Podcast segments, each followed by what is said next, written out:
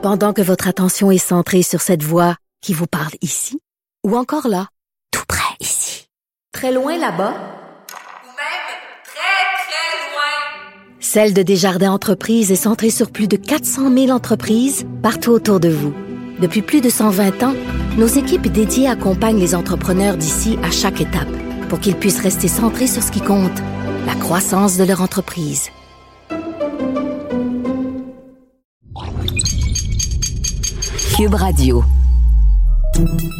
Salut, c'est Charles Tran avec l'équipe dans 5 minutes. On s'intéresse aux sciences, à l'histoire et à l'actualité. Aujourd'hui, on parle de poulet et de santé. Pendant que tous les yeux sont tournés vers la COVID-19, il y aurait au moins huit types de grippe aviaire qui circulent dans les élevages industriels du monde. Et tous ces types de grippe ont le potentiel de tuer des humains, même plus qu'avec la COVID. Le coupable, l'élevage industriel des poulets. Voici un compte-rendu de la situation avec Véronique Morin. En décembre dernier, plus de 100 000 poulets d'une gigantesque ferme près de la ville d'Astrakhan, dans le sud de la Russie, se sont effondrés et sont morts.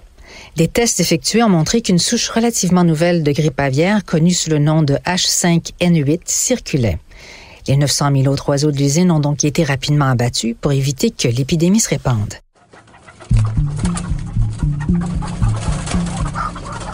La grippe aviaire est l'autre épidémie en cours dans le monde et le H5N8 n'est qu'une des souches qui a décimé des milliers de troupeaux de volailles dans près de 50 pays.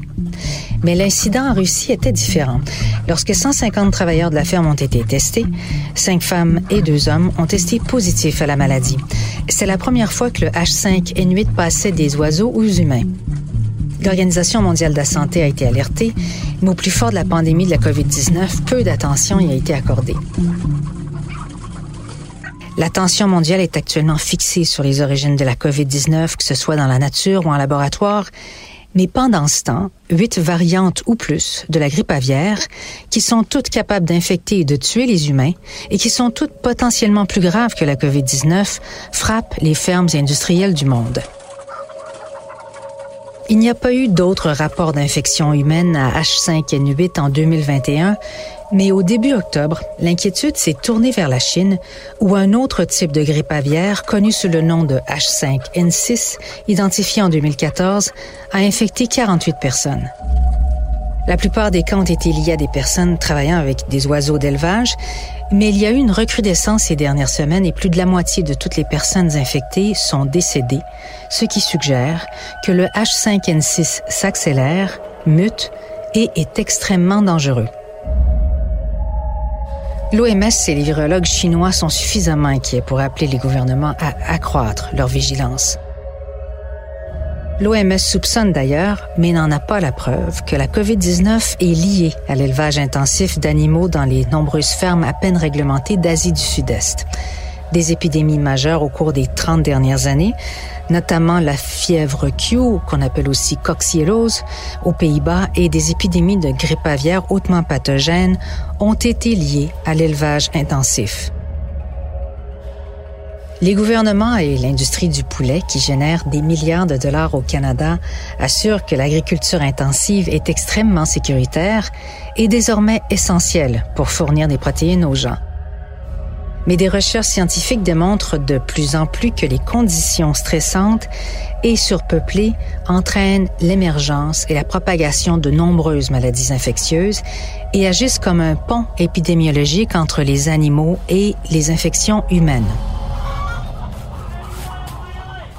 D'ailleurs, les organismes des Nations Unies, les universitaires et les épidémiologistes reconnaissent le lien entre l'émergence de virus de la grippe aviaire hautement pathogène et l'élevage intensif des volailles. Selon l'Organisation des Nations Unies pour l'alimentation et l'agriculture, la FAO, le virus de la grippe aviaire évolue en un pool génétique de virus vaste et diversifié. Un agent pathogène peut se transformer en un agent pathogène hyper virulent dans les monocultures impliquant l'élevage de masses d'animaux génétiquement identiques qui sont sélectionnés pour une conversion alimentaire élevée. Un agent pathogène hyper virulent émergent se propagera rapidement au sein d'un troupeau génétiquement similaire.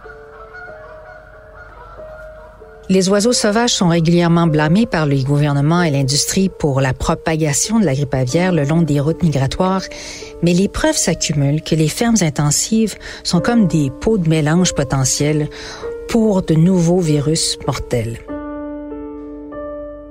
Le virologue américain Rob Wallace soutient d'ailleurs que les nouvelles souches de grippe émergentes s'adaptent à la production de volailles industrielles.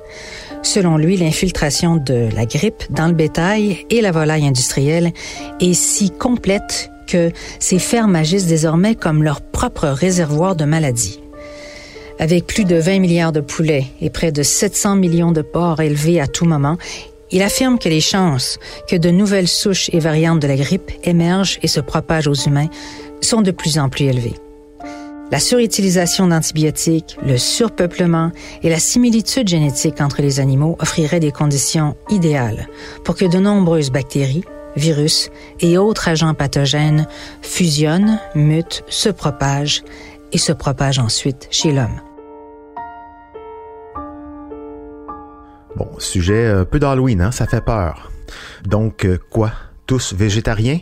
Oui, sans doute. On le sait, ça, que ça réglerait pas mal bien des problèmes, climat, pauvreté, pollution, santé publique.